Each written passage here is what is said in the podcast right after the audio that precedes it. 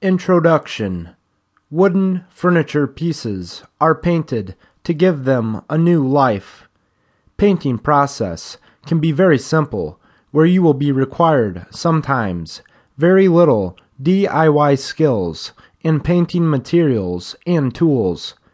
It's something that you can do during the weekends and give your home an explicit, attractive outlook. Furniture is not a new term for most of us, given that we all use them in our homes, offices, churches, and other places. This name refers to a collection of objects that are movable, such as sofas, stools, chairs, and many others that we use for sleeping and seating.